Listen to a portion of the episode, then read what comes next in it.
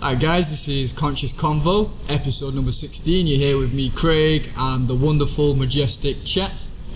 How are you doing, Craig? I'm very well, man. We're good, yeah, but we're in an interesting situation. So, I don't know if you can see, guys, but we're in a different location, and now that the lockdown is easing off a bit, we decided to host this conversation from an unknown location. But we're at least a good couple of meters away from each other. Or, so it looks. A couple of meters away from each other. How's things going anyway? Good, man. Yeah, good. It's town's opening up again now. Yeah, which was interesting to see. Me and Abs went into city centre on Monday, and yeah, the Arndale Centre, which is the main shopping area where we live, just open, and a few queues here and there. Apple shop had a big queue, Primark had a big queue, but there was just like a normal amount of people. Really, it's like things seem very much back to normal. Yeah. And we just went to go to Waterstones and check out the books. That's where we'd like to spend the time, and left from there. But yeah, it seems things are very much coming back into normality. Yeah. Still slow. I think it's still going to be a bit of a snail's pace. Yeah, it was interesting. I think the job situations are quite interesting because my sister is working from home, and she was just saying it to me. Oh, got someone walking past. So yeah, this is the other thing. We're going to get some outside interference with the environmental noises going on. So we may have to pause halfway in between our conversation. In the secret bunker. Yeah, so I was just saying, my sister is working from home, and I think companies are starting to realise now that you don't really need people in our work. You know, you can get people from working from home, which means you can cut the overhead costs of renting a place out or leasing it out, and just get a smaller sort of workplace or office. So. Yeah, I think it's going to be a completely different shift in the way people work as well. And a lot of the people that we know are doing their classes online. And originally, you know, there was a slight stigmatism towards doing classes online, just in case that it wouldn't work, because you have to put a lot of investment into it, promote it, market it, and make sure you're targeting the right audience. But now we were forced to do it. I think people have found success with that. Just speaking to a couple of our friends, they've had the same situation as I have. I think we're making more money now than we did previously. So yeah, it's for us, it's more of a, when it happens, we'll try and integrate the original lifestyle back. But now this lifestyle has become the default lifestyle, as opposed to what it was before. Yeah. But I also think it's amazing how the city is really quiet during night times. There's no parties, there's nothing going on. It's just amazing. It's nice to just go for a quick walk about at night time in the city, especially now. I think because you're living in the city, so you yeah, would know. Man, we've actually seen the opposite. Not obviously the clubs and the bars closed, but there's been a lot of house parties, right. A lot of flat parties. I say a lot. This happened like there's at least a week where there's almost one every night, and it was across the road from where we are in the flat area around the corner.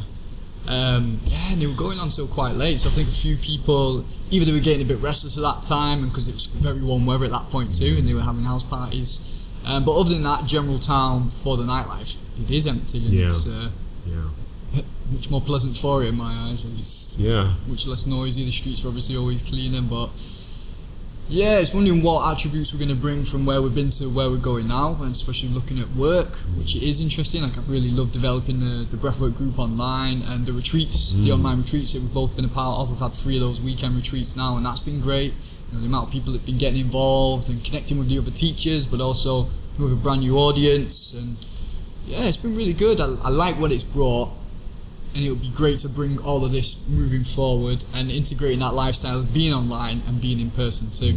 We've been having a conversation about that, about the hub that we've got in Ancoats, the space that we have there, and how times would still be able to use that in the evenings, or if I'm still going to be doing the stuff online. And it's like, well, the online seems to be the best way. People can do these sessions from home, get a lot out of it, and it's much more convenient as well for everybody involved. So it will be interesting. I don't think anything ever beats in person though. You know, as good as the online stuff is, if you can get to a workshop or a class or your session with your trainers, it's always superior form of being with somebody than being distant or doing it over the screens. Yeah, definitely. And if you just imagine, if this was happening about 60, 70 years ago, well, not even that, about 30 years ago, you know, maybe even 20 years ago in the 90s, it would be a completely different cup of tea, because we didn't have this sort of technology. We didn't have the high-speed internet, so we can have interactions one-to-one with each other. I think Skype was just coming out, so the voice calls, yeah, you had the voice calls internationally, but it was just done with a massive amount of delay and etc. So yeah, it's a very interesting time that we're living in, and like you said, it's something that, you know, what I've said is, if people haven't taken this opportunity to make the most of it, I think you've lost something, because these kind of opportunities don't come by very often. And I think if you haven't really looked at focusing on yourself, growing yourself as a person, and then trying to also figure out what you want from life as well, and whether you actually do want to continue doing the job that you're doing, it's something to kind of step away from, especially in the 3-week period that a lot of the workers had for the furlough situation. I think if you haven't walked away from that and just self-reflected on what's going on with you in life and what you want, I think you've just missed something out. Yeah, I'd say the same thing. The opportunity to do that digging and to look at ourselves, or are we happy with our life and our jobs? You don't get that opportunity too often. One of the big blocks within self-development or self-understanding or connecting to life a little bit more is that we've created a structure where we're too busy. The society's always too busy, or we've got the commitments, or we've got fun stuff that we want to do. Is always something that will get in the way. But I'm too tired, so I'm just going to stop and I'll chill out and I'll think about that another time. And with this time off, furloughed or otherwise, it's just been a great point of reflection to see where do you want to go with your life. Like, you have the time to figure that out now. And you probably saw a lot of the posts on Instagram that were saying, you know, you don't have to be doing something, you can just be doing nothing. You don't have to be, you know, soul searching or anything like that. And no, you don't, but it's a great time to do that if you can, if you've picked yourself up or you've gone through a rough time, because it is keeping in mind it's so different depending on the circumstances where somebody is, right? I think we're fortunate to be the kind of people who like the opportunity to go inside and look at themselves, but also to we will find opportunity in whatever the situation is. Okay, yeah, I'll take that and use it for the best. And that's in the mindset, and that has to be adopted and or conditioned if you got it from a young age, or if you haven't, you learn that you want to improve. So you'll see every opportunity. And that's when relaxation comes in, because there is to improve. I need to chill out a little bit. That was actually something I did learn through this crisis, was I need to let go and relax a little bit. But that doesn't mean I've stopped doing things. It means I prioritize and I do things the right way that works for me, which includes relaxing a little bit, do the work, but don't be too hard on yourself and don't be too forward going all the time. So it's individual, but if we've not done anything with it, you're right, I think it is a golden opportunity and some great time to look at ourselves gone. You know, how many people I wonder will think, I'm not doing the job I love doing, or I enjoyed not doing anything. And if that's the case, like, curate your life so it goes along the things that you love to do, or how you want to be, or the lifestyle that you want. And that might include a lot of graft, or it might include leaving a job, but you can make it happen. And it's having the time to see it and then to go forward through it in whatever means that is. Yeah, definitely. The other thing we need to talk about is obviously the political landscape and what's happened with all the riots and stuff. I've noticed a lot of backlash, and I've noticed a lot of people have fallen out with their friends because of the whole situation. And it's something that, you know, we can't ignore as well, so we'll talk about that as well. And I just feel as though, you know, I think people, in my personal opinion, and again, this is just my opinion, I think people have jumped on the bandwagon and it's just, they haven't really thought about the situation properly, because obviously with all the riots that are going on, and then you've got the situation where vandalism and you know, theft is happening as well, a lot of places are getting broken into, and people are saying that's fine as long as it's done for, obviously, for black lives and stuff. And I just said, vandalism is still vandalism regardless of whether it's attached to race or not. And I just think people haven't really truly looked at the situation properly. I've had a lot of discussions with quite a number of people from different industries, and funnily enough, one of my friends, her best friend and her best friend's boyfriend is actually black, and they've just kind of turned around and said to her, you haven't been really promoting anything on your social media about anti-racism, this and that. And I think there's a stigmatism towards people that haven't posted. And I think for me, I just think it's not fully thought out. I think when someone decides not to participate, it doesn't mean in this situation that they're being racist or being ignorant. It's that they need to think about the situation properly before they make any sort of move towards it. And I said to her, look, what this situation will give you is you will filter out those people that are just, you know, are not there. They're not there to support who you are as a person, and they're not there to respect your decision or your opinions. They're literally there just so that, you know, it's more of a group mentality as opposed to individuals. And I think this is what the situation is right now. We're treating the whole thing as just group mentality, as opposed to, like, how do you feel about the situation and how does this person feel about the situation? And I think I had an interesting discussion with a couple of yogis about how they felt as though that the image that's portrayed in Western yoga is of skinny white girls on yoga mats performing these bending moves. And I said to move away from that stigmatism is not to necessarily add new people as the faces of that company, so not to obviously add people of color, black people, Asian people as the people, to draw more Asian people in or to draw more black people in, because all you're doing is you're placing one group of people with another group of people, and then all you're going to do in that situation is either you're going to create a new audience or you're going to create a new demographic, or you're going to shun the other one away completely. You know, you're going to put the other one off. The way to do this is, and I said it to the yogis that were having a discussion, that I was having a discussion with, I said the way to address this situation, if you really truly want to address this situation, is to kill it right from the roots. Don't trim the branches, kill it from the roots. And the way to kill it from the roots is not to emphasize so much on the looks, how things look. So with society, the way things are running here these days, everything is based on looks. The way physical looks, how you look. Most good-looking people will generally be favored as opposed to people that are not so good-looking. Secondly, how it looks to other people. So you might decide that, okay, I've made a lot of money now, but I need to show people that I look rich, so I need to buy this kind of car, have this size house. I think that is another issue as well. So it's not just about the way you look, it's the way you want other people to see how you look as well. So that needs to be destroyed as well. And I think you really have to kill that, and you have to kill the society's way of dealing with this situation, or dealing with pushing the idea that things that look great are generally quality. You know, and once you get rid of that, and that's what yoga is based on going inwards and, you know, separating yourself from the mind and the body, because that's part of the material aspect of the universe, and going towards the Atman, or the consciousness inside of you, and focusing on that. So when you move the idea from the image to the person you're on the inside, you get rid of race, you get rid of sexuality, you get rid of, you know, all the other problems that we're suffering these days, and you go to the root, you know, you focus on what really matters. I think that's the dissonance that we're facing in this world. You know, we're trying to slot this spiritual aspect into this idea that, you know, this is how it's supposed to be presented in the modern society's way of deeming it acceptable. And I don't think that's the way to do it. I think you have to go the other way, which is to say, okay, I've presented myself in a certain way with a certain yoga company, now I'm going to pull away from that and draw people in for the deeper reasons behind yoga itself. How do you think that's achieved? How would somebody do that?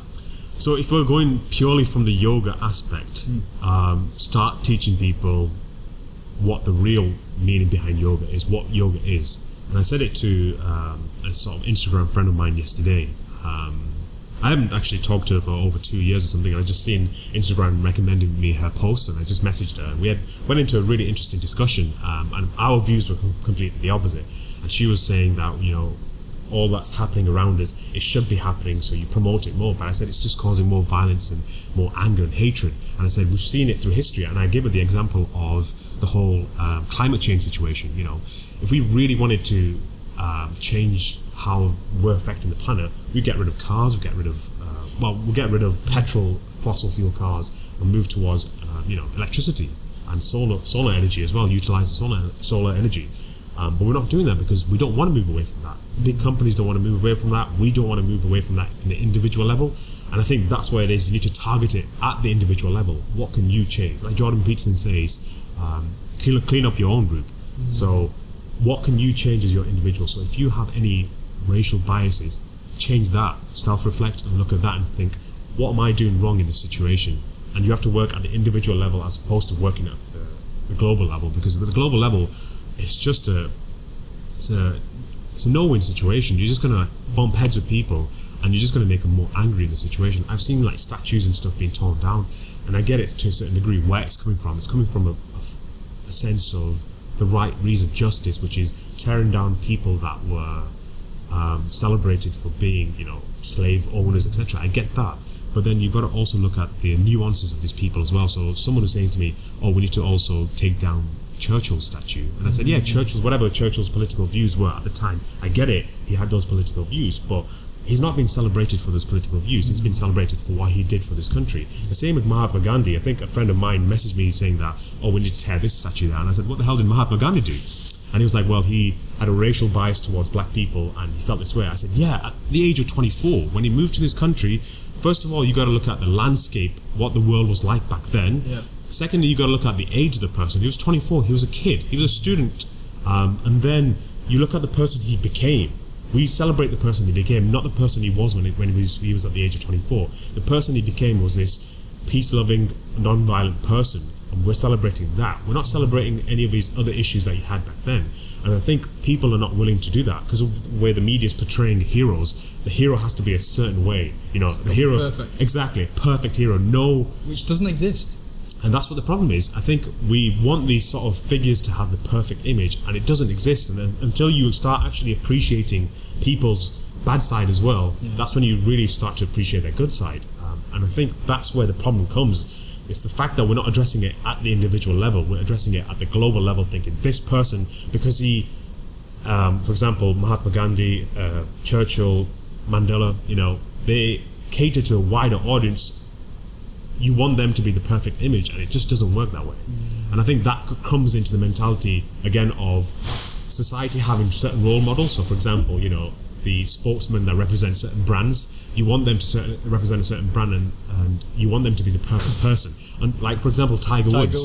Yeah. Exactly, what happened to him? Yeah. You know, once all of his dark stuff came out, that... most guys are doing the same thing. You know, it's just that they're not that famous, they're not on the platform to have that sort of scrutiny, but most people are doing the same thing, and it's just because this person is a certain way, people like companies like Gillette pull their sponsors away from people like this. Yeah, man, it's such madness. Everyone was talking about that Michael Jordan documentary. I watched the first episode. I used to love basketball and Michael Jordan specifically.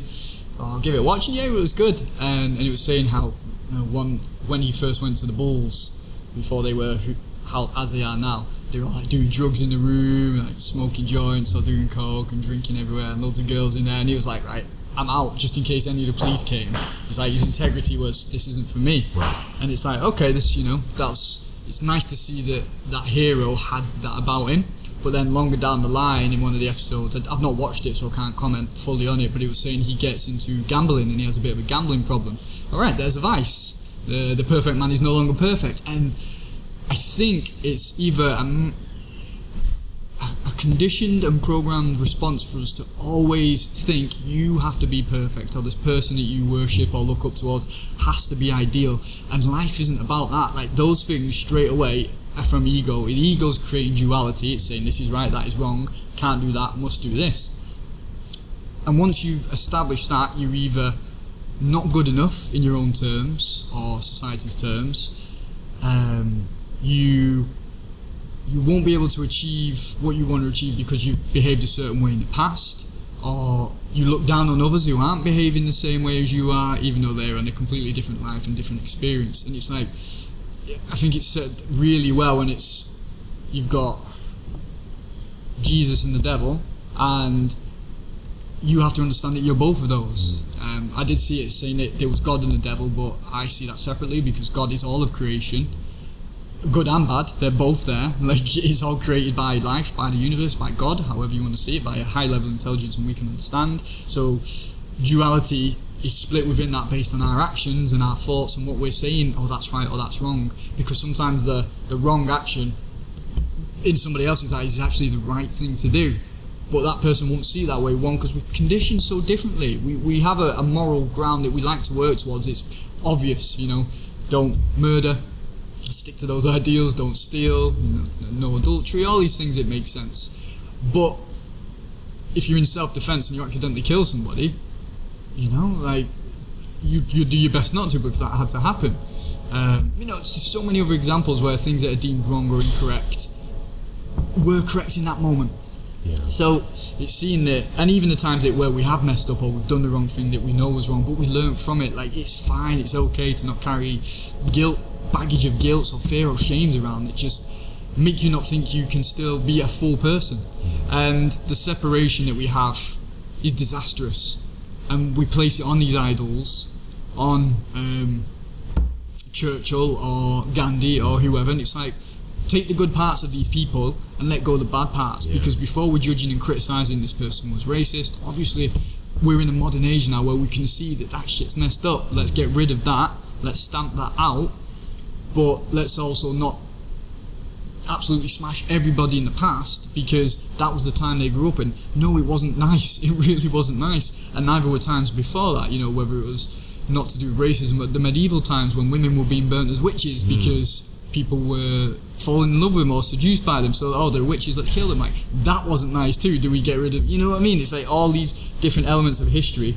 Learn from them, not demonizing everything, but seeing that was messed up. Let's not reenact that. Yeah. And the statue thing is interesting because I think the ones that people were just pure slave traders, yeah, they should be taken down. Like, they shouldn't be there because they are there to represent that. You know, that's their main vocation to become a slave trader. And fair enough, take them down. I completely understand that. But it's when you start creating this. The thing is, it always creates a chain reaction when you start doing one thing and they say one statue goes down.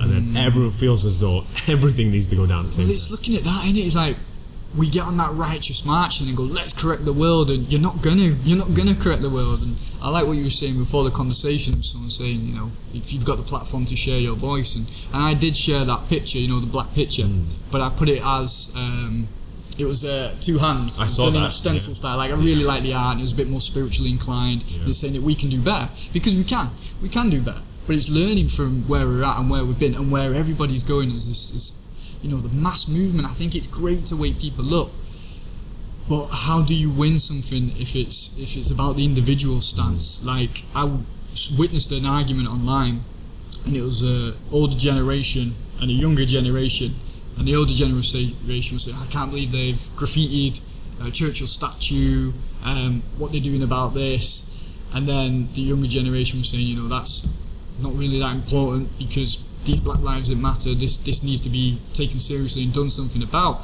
And they were just not clicking at all with what the argument was concerning. And I think this is where you've got to take in what's the most compassionate act of the point. Don't graffiti, no need for that, like that didn't need to go on there. Happen, yeah. Nah. And at the same time, this matter, with what's been brought to the forefront of the world, has to have some sort of action and understanding towards it. And as you said, look at yourself, how do I understand this? Am I creating a limit within myself, or is there something that I can be open to with regards to it? Is there something that I'm missing out?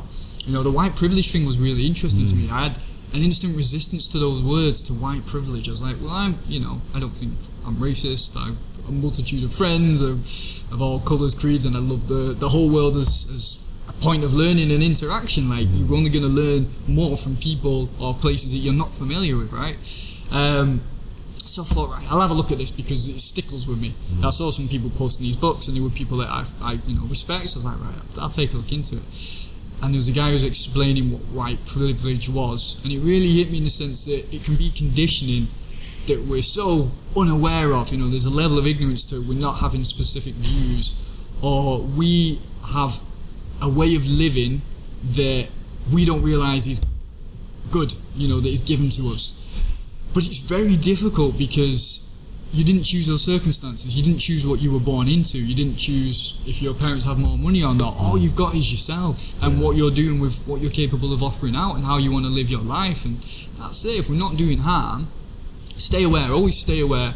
Can I do something more there? But at the end of the day, we're not going to change everybody else's opinion or force them to, you have to see like this. It's live your life as good as you can, as clear and as honest and as compassionate as you can, and accepting the way the world is, trying to make changes along the way, but without, look at the right, like you say, it turns to riots, it turns to fighting and police brutality. The opposite side of that is the skinheads who were at the Churchill statue, and all the white shaved bald guys, and they were starting riots and fights. So there's always going to be riots and fights with whatever extreme group is. It's finding the sensibility and the diplomacy to get there without that violence, without the riots. That's the last form that should ever be required. Gandhi was all silent protests in India, getting rid of the British, the white British people. Silent protests. And they did it. Yeah. I think with the discussion of white privilege, I think it's too abstract.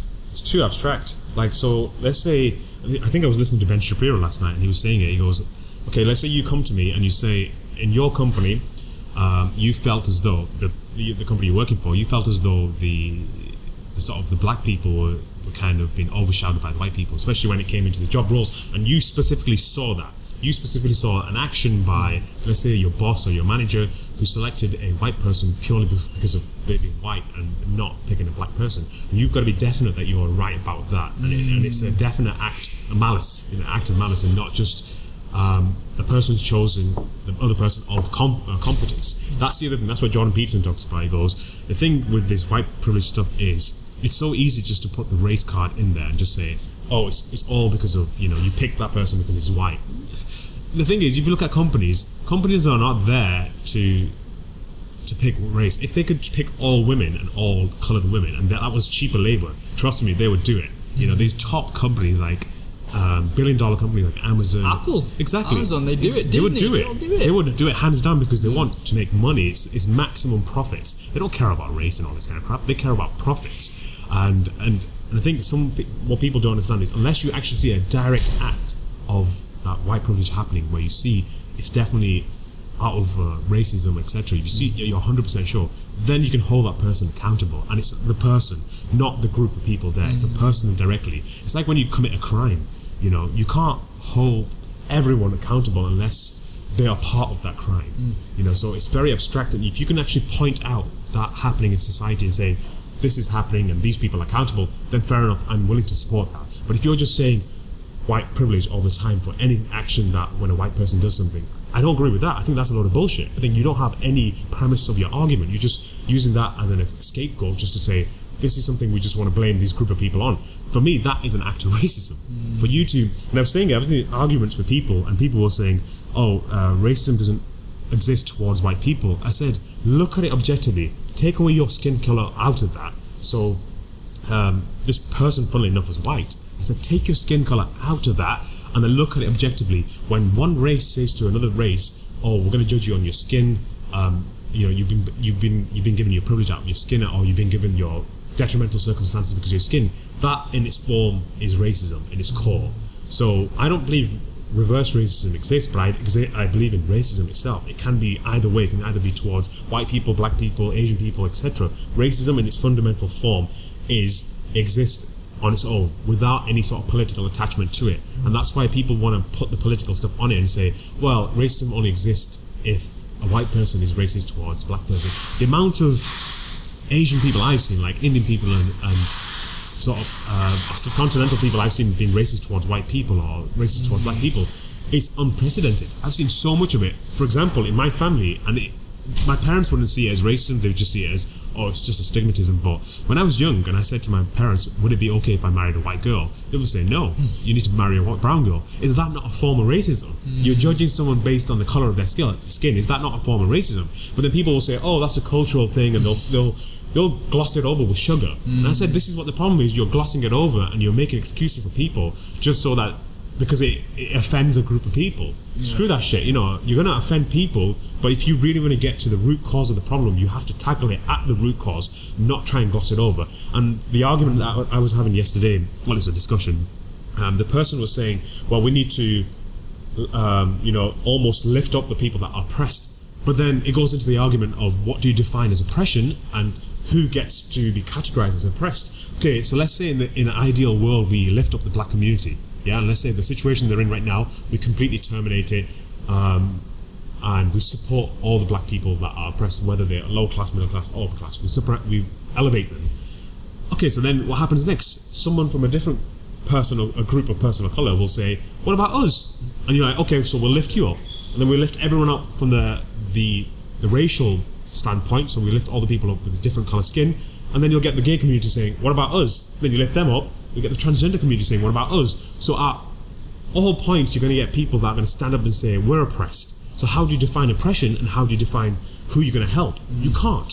You can't do it. So what you need to do is target it right from the root cause, which is focus on the individuals themselves and say, focus on what you can change in this world, not trying to change everything else and not trying to force your opinion on other people. Because what that usually does, it causes more anger, more hatred, more resistance.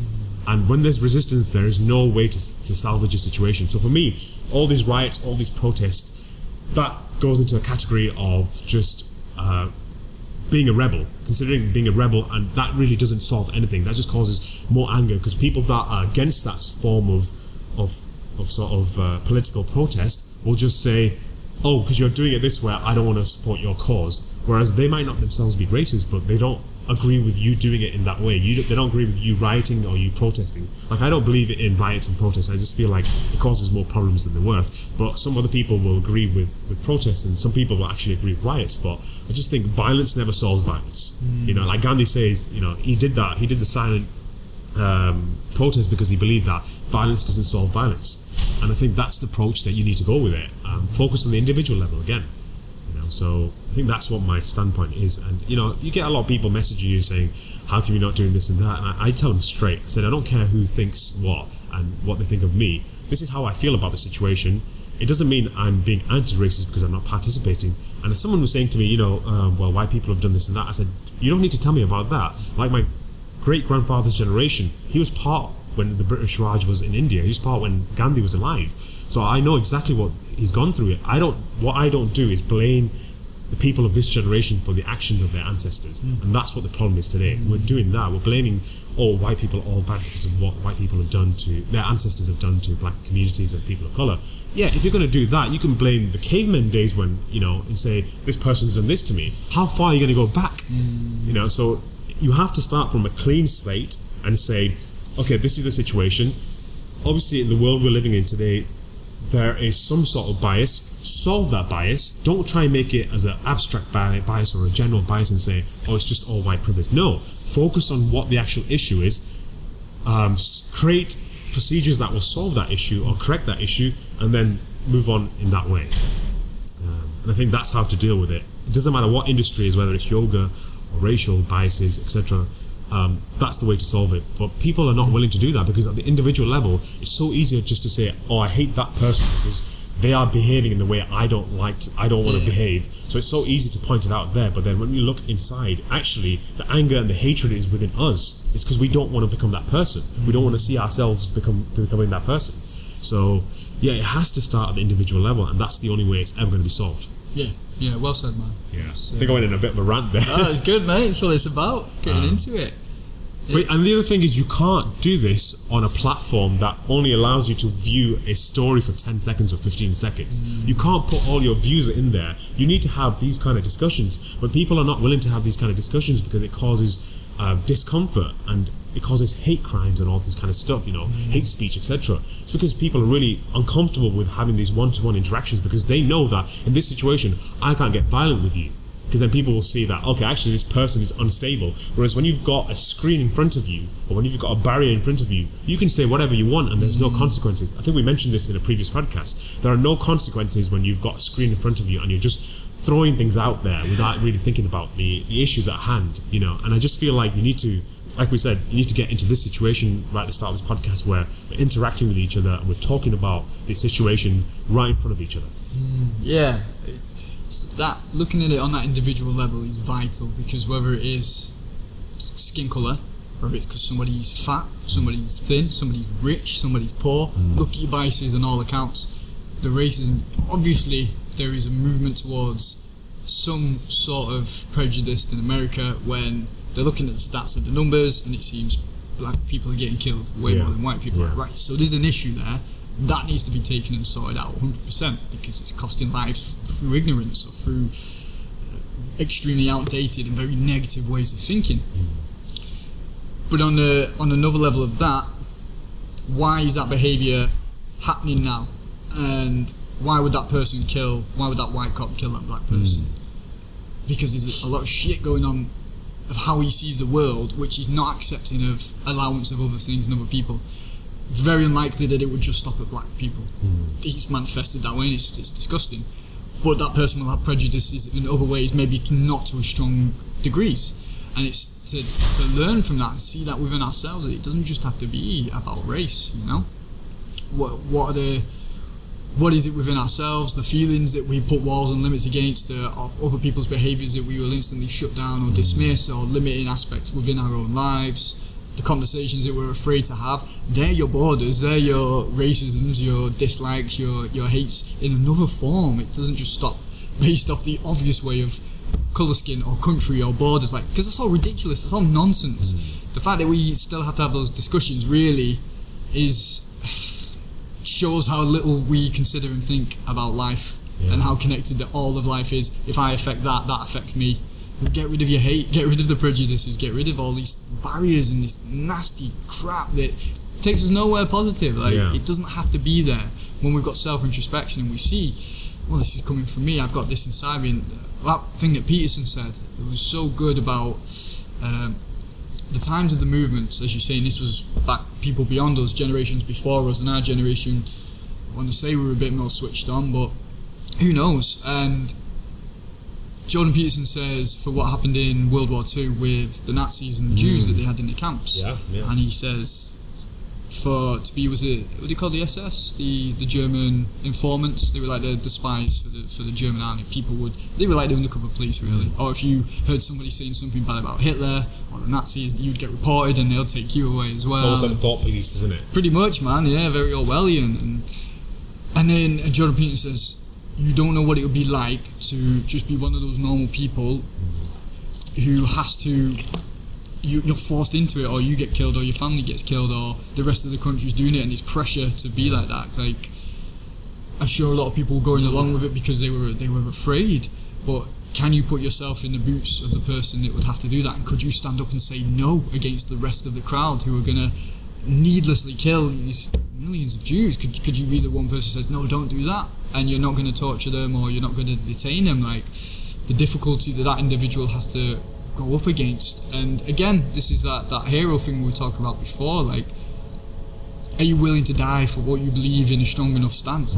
Like those people could if they wanted to, but it's bloody difficult. It's not easy. It's when you know something is wrong to the core, which is pain or torture or hate or murder, you know, the wrong to the core, right? But those situations that come about like that, maybe this person would do it to save his life because we don't have the courage or the strength to push through to something on a much more positive scale. And it's deep, man. It's really deep to try and look at ourselves in that way and reflect upon it and go, what would I do? Do I have the ability to do it now? And in a sense, it's occurring now with the protests and with what's going on. And where do we stand within this? Do we sit back and not say anything? Do we say something that may cause more issues? Does it actually matter when people have so got their mindset? And I think if you're going to be a part of the action, or you're going to sit out, at least know why you're doing that. And if we've gathered enough information regarding it, and you can sit inside yourself, well, this is what I've chosen, this is what I'm going with. Who knows what's right or wrong, right? I just think if something's being violent and somebody's getting killed for it, we need to chill out a little bit. We need to look at another route around, because there'll always be a way. And again, people speak with how they live and with their money, as we mentioned, the companies before, Apple, Primark, whatever, racism, countryism, whatever it's called, wherever they are, they've got sweatshops. You know, they pay people cheap ass under wages to make their products while destroying the earth to get the products they want, and it's madness. But we won't look at that. Let's look at this thing instead. Yeah, you know what I mean? It's exactly. Like there is always that other thing to look at, for sure. And I do believe if something's been brought, like Black Lives Matter has been brought to the front, let's look at this now and try and sort it out. But don't put ourselves on the pedestal, because there's loads of shit we've just been... we know about Primark, we know about Apple and how bad their products are and where they're sourcing stuff from, but we'll not talk about that because we're all doing it. Do you know what I mean? It's like... Is that not ignorance in a massive way that we're doing that, you know? Well, we've done that with the COVID-19 situation, where because of this movement, you know, like I was saying it to a friend of mine just 3 weeks ago, before obviously this whole situation went down, people were running after Cummings with a fork, saying that, you know, he's done this thing where he's gone to, what's his name, Jeremy Cummings? I can't remember his name. Oh, yeah, the guy who drove. Yeah, and he drove there because he wasn't sure whether he had COVID-19, so he wanted his child to be safe, so he drove there to drop his child off to his parents, but then the child could live with the grandparents until they were deemed safe. And for me, people were after the amount of people that were after him with a pitchfork, saying he's done this, broken this and that, and I was just like, what the hell? Like, I get it to a certain degree if he was doing it out of recreational purposes. He's doing it to save his bloody kid's life, you know, so he did whatever he thought was right for him.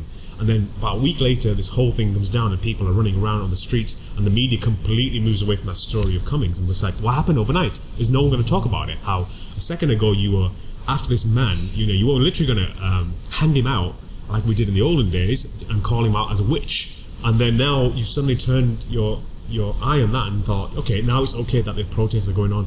We're okay with like 1,000 people, you know, coming together. Yeah. That's fine. That's perfectly fine. But then, you know, so where do you stand on it? Are people that were defending, well, you know, against Cummings doing that, mm-hmm. and now again with the Black Lives Movement? It was like you can't pick both. You've got to pick a middle path and say, okay, actually, I was wrong about that, and now this is more important. Admit to what you've said, and this is what people's biases are. They are willing to switch like that without even thought. I get it if you switch and you've thought about it. Fair enough, you've thought it through. But if you're switching and you're making decisions like what we just said, if you're silent, it doesn't mean you're being silent because out of ignorance. You might have chosen to be silent about this issue because you've thought about it and you think the way to deal with the situation is probably not to say anything. Yeah. Or you've chosen to look at the situation and think, I'm going to do something about the situation, and then you become vocal about it. But don't go around picking people out and saying, oh, you there, you haven't really voiced your opinion. What's your opinion? Oh, actually, because you haven't voiced your opinion, you're racist. You know, what kind of idiocy is that? That's just ludicrous to do that to people. How stupid is that? You're causing conflict for no reason. Like I've seen friends fall out over this situation, and I think that's one thing that you really need to take away from the situation. If you are having to fall out with someone because of their lack of ability to participate in something that, you know, or agree with what you agree with, then you need to look at yourself and think, what kind of person am I that I'm going to disagree with people that don't agree with my opinion? Like, what kind of person are you? If anything, that should solidify your friendship, that the fact that you've got people that don't believe in the same thing as you. I think that's great, to surround yourself with people that don't believe in the same stuff as you. You know, go out there and talk to people that don't agree with the same stuff as you and have different opinions, and that way you can either, you know, you can be more certain about your opinion, or you can actually start listening to people and say, actually, what you're saying, you've got a valid point, instead of just saying, I'm going to try and one up you with my opinion. You know, and this is what the problem is, we're not having discussions, we're having debates, and the debates never solve anything. It's just one-upmanship, saying my idea is better than your idea. The way to do this properly and to do it maturely is to have discussions about it and to leave everything on the table. Whereas people now, especially white people, I've seen white people not being able to express how they feel. You know, I've talked to a few people saying, oh, I don't know what to do about this, I'm just blindly posting all this stuff because I'm scared of what people will think of me. I'm like, what kind of world are we living in where we're doing that to people? Isn't that a form of oppression itself? You know, if it wasn't for white people and that person being white, if it was any other race, you would immediately shout out the race card and say, this is oppression. But just because it's towards white people, you just think, it's fine because they've done it for thousands of years. Like, what kind of bullshit is this? You know, and I want to go back to the point that you mentioned about the perpetrator. And I was saying it to a friend of mine, have you ever read Viktor Frankl's A Man's Search for Meaning? I've got it on my shelf, not read it yet. Oh, he talks about that. So the first half of the book is amazing. He talks about his experience being in the concentration camps, and originally he went in there with a bias that all Germans and all sort of Nazis are bad and this and that. But as he went in there, as he spent time in there, he started to realise actually some of these soldiers are just kids. They're like 18, 19-year-old, 20-year-old kids, and they don't want to be here. They don't have these biases towards Jews, but if they don't do anything in that situation, if they don't participate in that, that's their family, that's their friends' lives at stake. You know, you're going against the state. You're an enemy of the state if you're not a perpetrator. So they would rather be the perpetrator than stand up and say, I don't believe in this. And if you are shooting people down on that, then, you know, you're again looking for that perfect image. That person's not going to turn around and say, I'm going to sacrifice all of my family and my friends over a person I don't know. You know, at the end of the day, that's human instinct to save the lives that you know as opposed to the lives that you don't know. So it's just, I was just saying it to this guy, like, you need to read A Man's Search for Meaning, and also there's Jordan Peterson's recommendation of Gulag Archipelago, the one in the Russian concentration camps. Same thing again, you know, some of these people are victims of the same situation, but they're on different sides of the coin. So you've got the people that are the perpetrators, and you've got the people that are the victims and the slaves and the sort of the people that are in prisons. You've got to look at it from both points of views. You know, not all of the Jews were good, and obviously it's quite a political thing to say that, but a lot of them hated the Nazis as well, which never really solved the issue as well. But at the same time, there were a lot of Nazis that were good as well, and they were good people. It was just the fact that they were German, they had blonde hair and blue eyes, and they were dealt this card, and they had to choose either saving the lives of their family and their friends or saving the lives of people that are complete strangers. What would you do in that situation? And Jordan Peterson says that 90% of people, 95% of people would be the side of the oppressor. They'd rather choose the side of the oppressor than sacrifice the lives of their family and their friends. So you got to look at that whole situation completely, not just say, oh, this person here, pointing him out and say he was a Nazi, he was a bad person. It doesn't work like that. Life doesn't work like that. We know that it doesn't work like that. Then why are we putting these biases on situations like this? So yeah, it's a very interesting topic to get into. But like I said, it affects so many different industries. It's not just one sole answer. And people want to have it that way. They just want to say, this is how we do it. Let's lift the oppressed up. But then, like I said, you're going to have other people that are going to stand up and say, we're oppressed. Always. There's always another thing to get in line. There's always something that can be fixed and looked at. And it's on such obvious scales too. Like, whether it's poverty in rich and poor, distribution of wealth, that's something that needs to be looked at, but it's hard when the systems are already rigged up by people who are in favour of getting the benefits of a certain way. That's why it's always an uphill battle to get equality in. And I think at times there are right times to protest. This may be one of them, I don't know. Why, like when the protest was on in Manchester,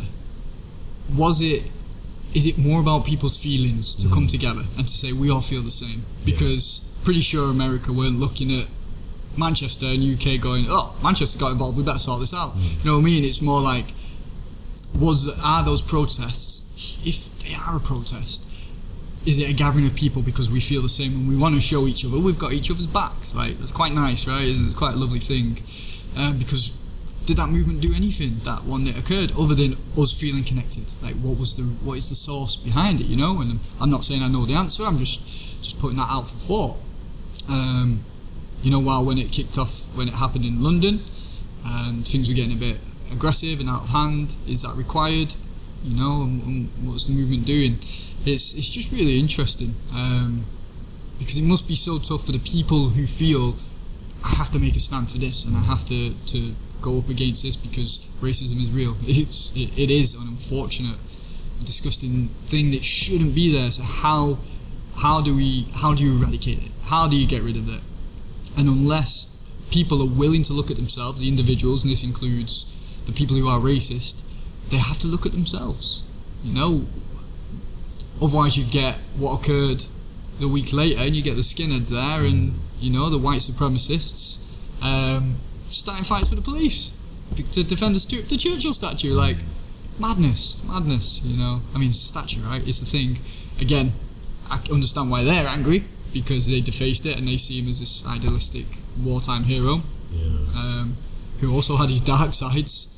But again, it's what camp are you in, because that is with all of everybody else in the entire world. Like, if the world was as simple as here's the good people, here's the bad people, we'll take the bad people, we'll put them somewhere or kill them or leave them on a little country and not let them get off, sorted. But life isn't that. It isn't there's good and bad. It's grey, it's in between, it's defining yourself daily, it's choosing the right actions for your truth, and hopefully it's the compassionate choice which your truth benefits other people as well. If we've got to the point of being able to see that or to realise that, if I do this, because your intention is separate from the action. Like, your intention might be to do the best thing for people or for the world, but the action might not be good, that has to be done that, so where's the justification within it? Like, the action can be a separate thing in its own sense. So, it's for people to figure out, right? It's difficult, but it's always looking at yourself, 100%. What barriers and walls am I creating? And am I seeing things as separate and individual? And I guess the world's still in a place where we need movements and groups to define, in a way, to rally up against certain things. I suppose there is concern that the government may take things too far at a point, and you know, we're very controlled already as it is, and then with the lockdown going on and the thing with masks, and people, I know people who were terrified, they were so frightened to step out because the government has said you can't, and it's mad. Like, to me, that's crazy. A friend, Lee, described it really well. He said, it's like people are in a house, and your house is literally on fire, and you're sat there going, oh, it's a bit warm in here, but, you know, I'll stay here. The government says stay here. And then the fire's creeping up, your house is burning around you, and it's coming right behind you, and you're profusely sweating, and you can feel the heat, but you're like, the government said I've got to stay in, so I'm going to stay in. You know, like the example of that guy who went down to, what was his name? The guy who dropped his kid off. Jeremy Cummins, I can't remember his name. I know his surname. Or the Black Lives Matter movement, whatever it is. you have your reasons to define yourself and to do what you think is right. Just let's look at the full picture and see how much that full picture we can put ourselves into, and knowing what is right through our own compass, because there are no good guys or bad guys. It's all so conditioned and so experiential until we're looking at life as one big movement. I think you have to look at the individual and you have to look at it as the entire collective, not just bits and pieces, picking whatever you want to choose and identifying it as who you are as a person, who you represent. And you remember the quote from The Dark Knight, the Joker, when he was in the interrogation, when he says, there's these civilized people, they'll eat each other. When the chips are down, they'll eat each other. And it's 100% true. Like, society will only let you be as good as it wants you to be. And then once it decides that, actually, no, what your actions are now going beyond what society is telling us, like, this is what good is, this is what bad is. Once your actions start becoming a nuance between the two, now it will shun you and it will make you as the sort of the villain of the situation. And it was just so profound. And I remember sharing that was one thing I was sharing to my friends, like the quote of the Joker. It was just so relevant today, how we're only as good as society's allowing us to be. So, but that only happens if you deem yourself as you identify yourself as maybe you're for Black Lives Matter, or you're for this, you're for that, you're a Manchester United fan, or you're a City fan. It's those identities you need to break down, those tribal mentalities, break those down, because there are people in that group, there are people that are Manchester United fans that are hooligans, and there are Manchester United fans that are good people, and just normal people. They like sport, they're passionate about it, that's fine. But you need to separate yourself from those individuals, from that group. But the whole identity politics, it doesn't allow you to do that. It's all about what the group thinks, it's all about what gay people think, it's all about transgender people think, it's all about the Black Lives Matter people think. It's not about the individual peoples in that pocket. So for you to decide that I want to support this movement, but then when you look into the movement, you actually decide that actually I don't agree with protesting when it gets violent and it's rioting. I don't agree with that, but then how do I represent myself? Well, you can't, because there isn't a group to represent that with. So the only thing you can do is represent yourself as an individual person and go into that group and say, this is how I feel about this, I will protest for this, but then when things start becoming violent, I want no part of it. But people don't do that. What people do is they see that violence as a justification. It's a form of expression of that group. Well, if that doesn't agree with what you are as a person, if that doesn't resonate with you as a person, you can step away from that and say, actually, I don't want to be part of this, because you are now starting to go against my morals and how I feel about the situation. So it's fine to do that part as well, and people just don't realise that. And you don't have to fully agree with a group's sort of ideas or ideologies. You can just say, okay, I partially agree with this, but I also partially agree with the right. It's not just about being a complete left-wingist. It's also being that middle person that's saying, I agree with what the right is saying as well. But it's not. It's like, if you're not with us, you're against us and you're with them. And that mentality is what's causing the violence. That is within us. There's a book called Machiavelli Deception. And it's a theory based on how chimps behave. How chimps would go against their own sort of groups so they'll benefit themselves. But then they'll pretend that they're with that group of chimps because they don't want to also seem as though they are the outsider or the one person that's the bad apple or the black sheep. So it's ingrained in us, but we also as human beings have the ability to step away from that and say, actually, no, I won't sacrifice my values. Just because I agree with 90% of this group's identity, I won't sacrifice my 10% of my values. I will still stick with those values. But people don't do that. As soon as they involve themselves in a group, you are now that group. You are 100% that group. There's no place for nuance and there's no place for individual opinions. And I think that's the most terrifying thing about this whole situation, is there is no nuance whatsoever. No one's accepting any of the nuances. Well, you're a white person, so your opinions don't matter. What kind of bullshit is that? I just think that's why I wanted no part of it. And maybe that's the drawback of being a person who is a white or a person who is a black. You're a person that's in the middle. But then again, you see how you're a person of colour encompasses so many different groups of people. Black people, white people, Asian people, every other colour apart from white people. So it's white versus people of colour. There's always a segregation, and that's created by society. Because what do they want? They want to maximise and they want to profit from the situation. So we need to deal with that issue, that root issue, as opposed to just saying, oh, well, we'll just go along with it because this is the category that people are giving us and we'll just go by with what people say. Just don't agree with that bullshit. You know, and that's what it is. It is people's bullshit. It's what you've decided to allow into your bubble. You've created a bubble for yourself, and you've allowed certain people on certain ideologies to enter that bubble, and then you've shunned the other ones away. So you haven't accepted the bad side of that ideology as well. So there are good sides and there are bad sides of ideologies and dogma and doctrines as well. But you haven't accepted those. You've just decided that this is what I completely believe in, and that's it. Yeah. You know, it's getting swept up in the excitement of things, or even the things that you want to believe in.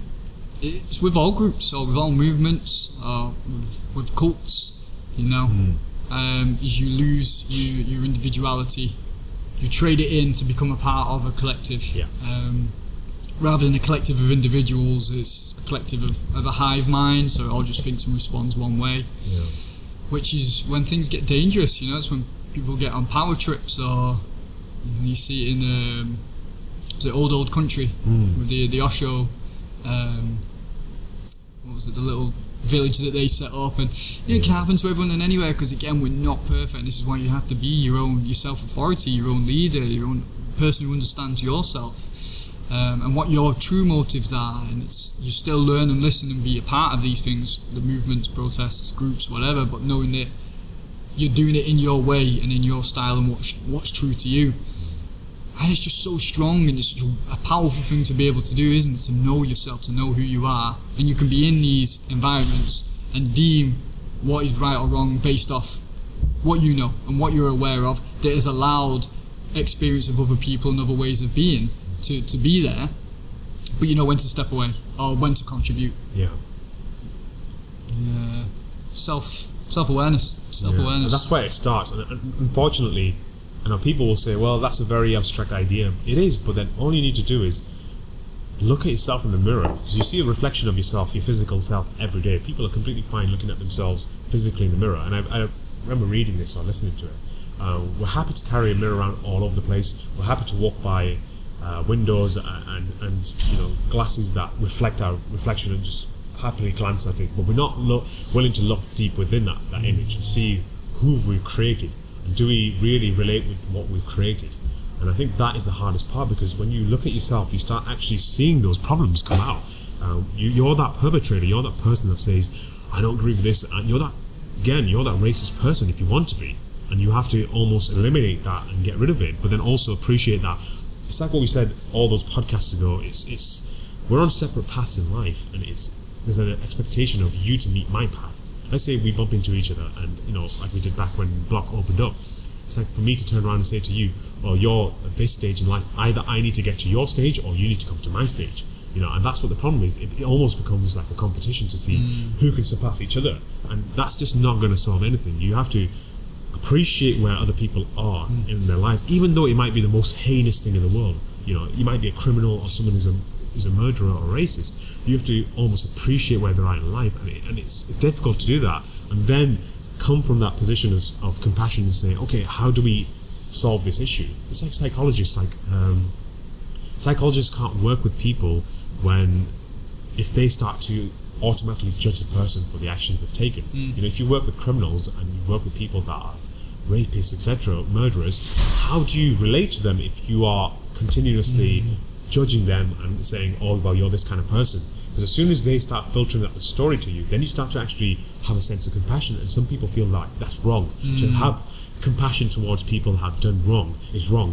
Like, what kind of bullshit is that? You know, you just can't exist in the world. If you want to have that mentality, then you have to go with the opposite mentality, which is if someone commits a crime, regardless of what the crime is, if you murder someone, whether it's self-defense or because you actively gone out there to murder someone, the penalty has to be an eye for an eye. You either choose that path, which is you terminate that person regardless of what his reason for killing that person is, or you go the other way, which is you accept whatever that reason is for murdering that person, whether it's for vengefulness, whether it's for own just selfishness, or whether it's for self-defense, and then you say, what kind of punishment do we deal out? And I think that is what the problem is people want to switch between the two. You know, let's say if you murder my family, I want to go towards the idea that I want to kill you. You know, I want to get rid of you completely. Whereas if someone from my family murders someone else, I want to be sympathetic and say, actually, this is not who this person is. I've known this person for God knows how many years, and this person I know is not this person. They've done something, and there has to be a reason for it. So you can't pick and choose. you know, this is what we're doing. We're picking, choosing between one extreme and the other extreme. You have to accept both of it and say, actually, if I was in that situation and I was a relative of that murderer, or I was a person that was related to that murderer and I cared about the person, how would I feel? But at the same time, how would I feel on the other side? If I was the victim or the person that's been murdered, or the family member that's the person who's been murdered that belongs to. So it's looking at it in that way, and that's the only way. Again, it goes back to self-reflection. We have to look at ourselves in the image, in the mirror, and say, you know, who are we really, and how do we feel about this stuff? But yeah, it's a really deep, deep issue, and again, it comes back to the first point I made. It's because we put so much premise on how people look and how things look, and look at the mental health issues. I think the other day, on the 14th of June, there was a Bollywood actor who committed suicide, 34 years old, and his reason for doing it was because he was depressed, but then it was the fact that he wasn't able to express the person he was, and there were so many other reasons for it. But the ironic situation is his opinions and his sort of nuances for doing what he did have come out now, and people are celebrating that. Whereas when they needed that to happen, it didn't happen. So it usually comes out like the situation with the Black Lives situation. It had to be that this man had to be murdered in front of a camera for 7 minutes. You know, this heinous act had to be seen for that long for people to realise, actually, this is a big problem of society. This needs to be dealt with. If that hadn't happened, people would just be going back to their normal lives. And I said it to this person yesterday. I said, as much as this situation has opened up people's eyes, it's just a phase, unfortunately. Unfortunately, what's going to happen is, and I really hope it doesn't go this way, but in about 2 or 3 weeks' time, maybe in a couple of months' time, when everything dies down, people will go back to their normal lives, and everyone else will just forget what happened. And then when something big happens again, it'll all come out again. It just doesn't work that way. You can't have these waves. You have to do something out of it. You know, it's not just about you looking as though you're promoting this and you're doing this on your social media. You have to actively be doing something, which is going to the deeper root and changing the way you feel about situations and educating the people around you in that way. Not at the level where you can impact like thousands of people. If you have that platform, fair enough, but to not just shout biases. But the issue is when you have more people to address, the more nuances you have to take on board. Whereas at this level, it's just you and I. And we just need to consider the discussion between you and I and how you feel about something and how I feel about something. When you're addressing multiple people, I feel sorry for people like the Prime Minister and the President of America, because you're having to cater for everyone's needs. It has to be a very difficult situation to be in. You've got everyone's eye on you, and you're not going to please everyone. You know, you're going to please a very small percentage of people. But then it's like, can you take that burden on? Can you actually take that burden on? And that's what the platforms today have created. Social media has created those platforms where now you have, it's not just a couple of hundred people that follow you. It's a couple of thousand people that follow you, so you have to be on your best behavior and you have to please everyone. And I said to my friend, I will have no part in that. I will have no part in that situation where I'm having to please certain people. I will stick by what I believe in, and if people agree with that, great. If you don't agree with that, great. You know, I'm not going to say to you, I'm not going to be your friend because you believe in a certain way.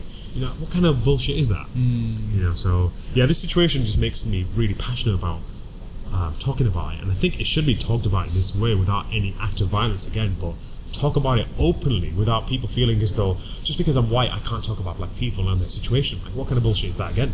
You know, it's just, and then when people actually do that, when white people are saying to their white friends that let's talk about this, someone around the corner will turn around and say, oh, you can't talk about this because you've never been in that situation. So what is it that you want? Do you want people to talk about it, or do you want people to silently not say anything about it? So it's again looking at that situation. It's coming together and looking at the situation. Yeah. No, I was just watching the show, I think it's called Pretty Little Fires. And there was I watched a scene with her, and it was a black lad and he was dating a white girl, and she was like, they were talking about one of them was getting into university or something, and she was basically saying to us, you know, I don't see you as your colour, I see you, we're all one, you know, see you as humans, everything. Yeah. He's like, but I want you to see me as me, I am black. And I am looked at by other people because of the colour of my skin in certain ways that I'm proud of being. And I thought, what an interesting way to be seen is you've got one person who thinks they're doing right, the white girl, and that, so he's like, there's no colour, there's no difference. But in that role, is she stripping away the individuality of her partner who wanted to be seen as a black individual? It's, wow, that's really powerful on both sides. It's very powerful because they both seem to be doing good from their own perspectives, but how do you sieve it through? You know, how do you figure it out? And it's listening to people. Like, if that's the case for her, and you're seeing everybody as one, and then you can respect the individuality as well, right? That's the beauty, because the individuality, I think, is the authentic expression of what we are that it can't be denied, you know. Again, just to use that example of nature, a tree, thousands of trees, yet they're all different, and you know you're looking at a different tree from another one, right? When you're in the middle of the woods and you can see these different trees, all the different flowers, as similar as they are, they're all unique and individual, but they're all of one species. Same as humans, and not just race or country or creed. We're all humans, but we're all individual and expressive as well, and it's like to find the beauty in that, to like that and to nurture that, but to not nurture why your individuality is different in a negative sense, because that's when comparison and competition comes in, rather than celebration and acceptance, as they're the two paths that we can pick through that. And who all wants to be the same? What would be the point? You know, we can't learn, we can't mingle, we can't create new things. It's like the whole point is the difference, but we're all coming from where are we coming from? Essentially, love, compassion, or resistance and fighting and competition.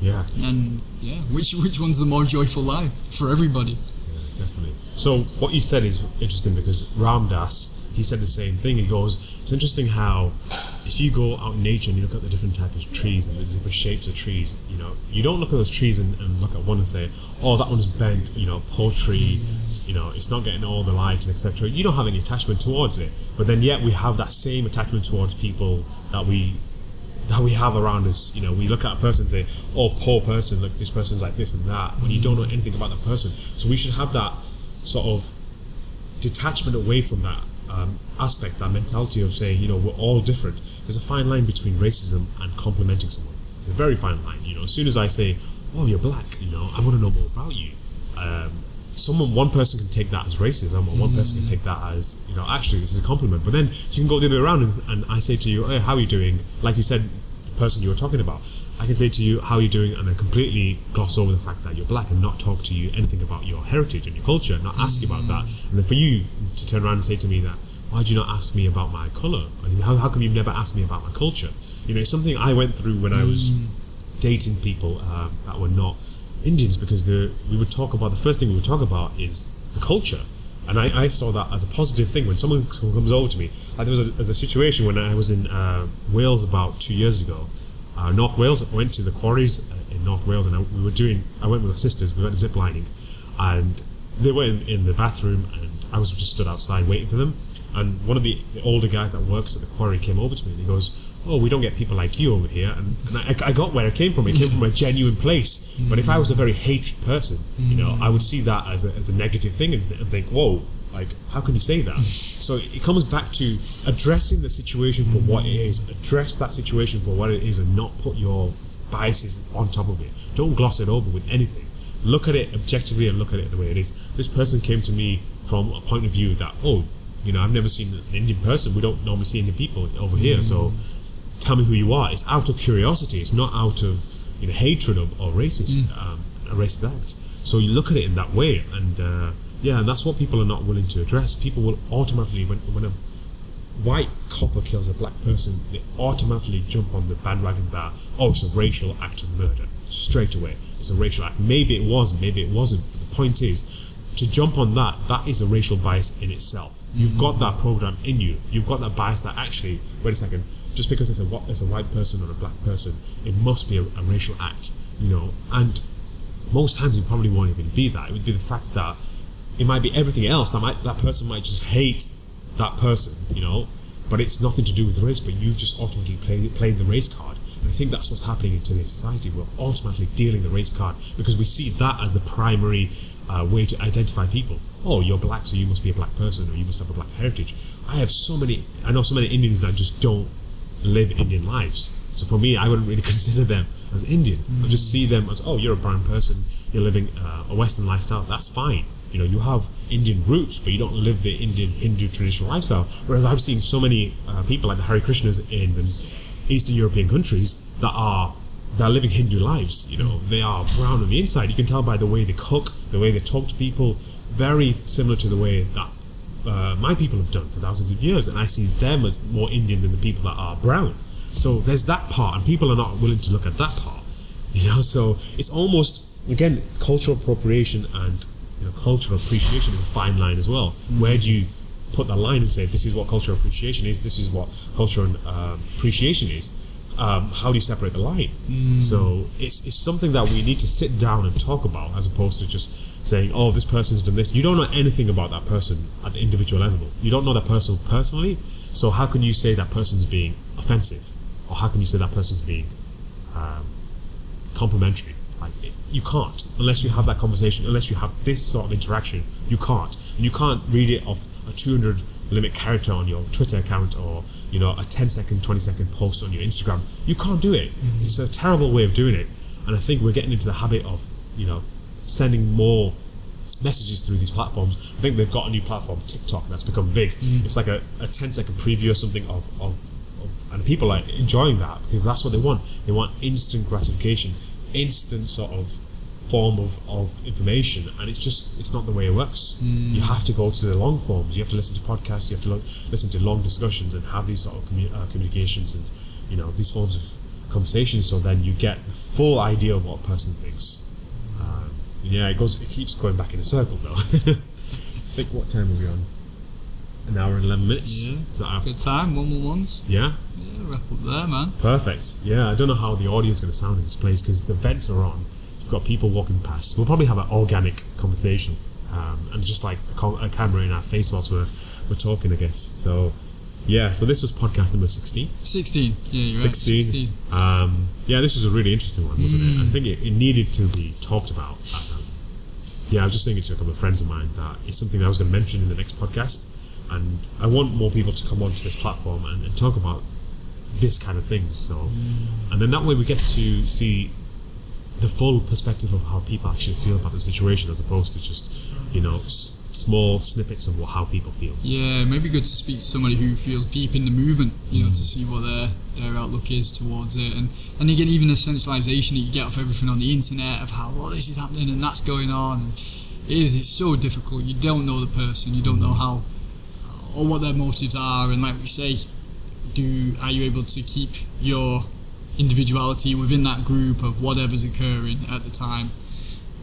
Yeah, it's fascinating. There's just so much going on with any one person, and it's so easy to get swept up and lost in it, and like the older generations and the criticising, but we weren't there at those times, or it's understanding why people have the beliefs you do. Like what you just said, for example, when you went ziplining, if you were sensitive, you could have easily gone, what are you saying? You know, or if you were violent, aggressive, it could have gone another way, like, what do you mean by that? But you understood the area that you were in was predominantly white, in the middle of nowhere, they don't have many Indian people there, so it can be expected and not in a negative manner. But that's a reflection on you, but that's a reflection on you, because you've reacted to something that's not even out there. You know, it's like how we put all the stuff in our head. You've reacted to a situation that's not even there. So you've just created it, so then you can invoke whatever your response is. So it's like people these days they've got those, that sort of hatred and that bias in them, and they're just looking for the right situation to express it. And that's why we're in this situation where there's violence going on. Because people are using this opportunity to become more violent. I think we'll have to get it there. Right, guys. Timing. So this was podcast number 16. Again, this will be on Instagram, Spotify, YouTube, and we'll see you on the next one. Stay conscious. Yeah.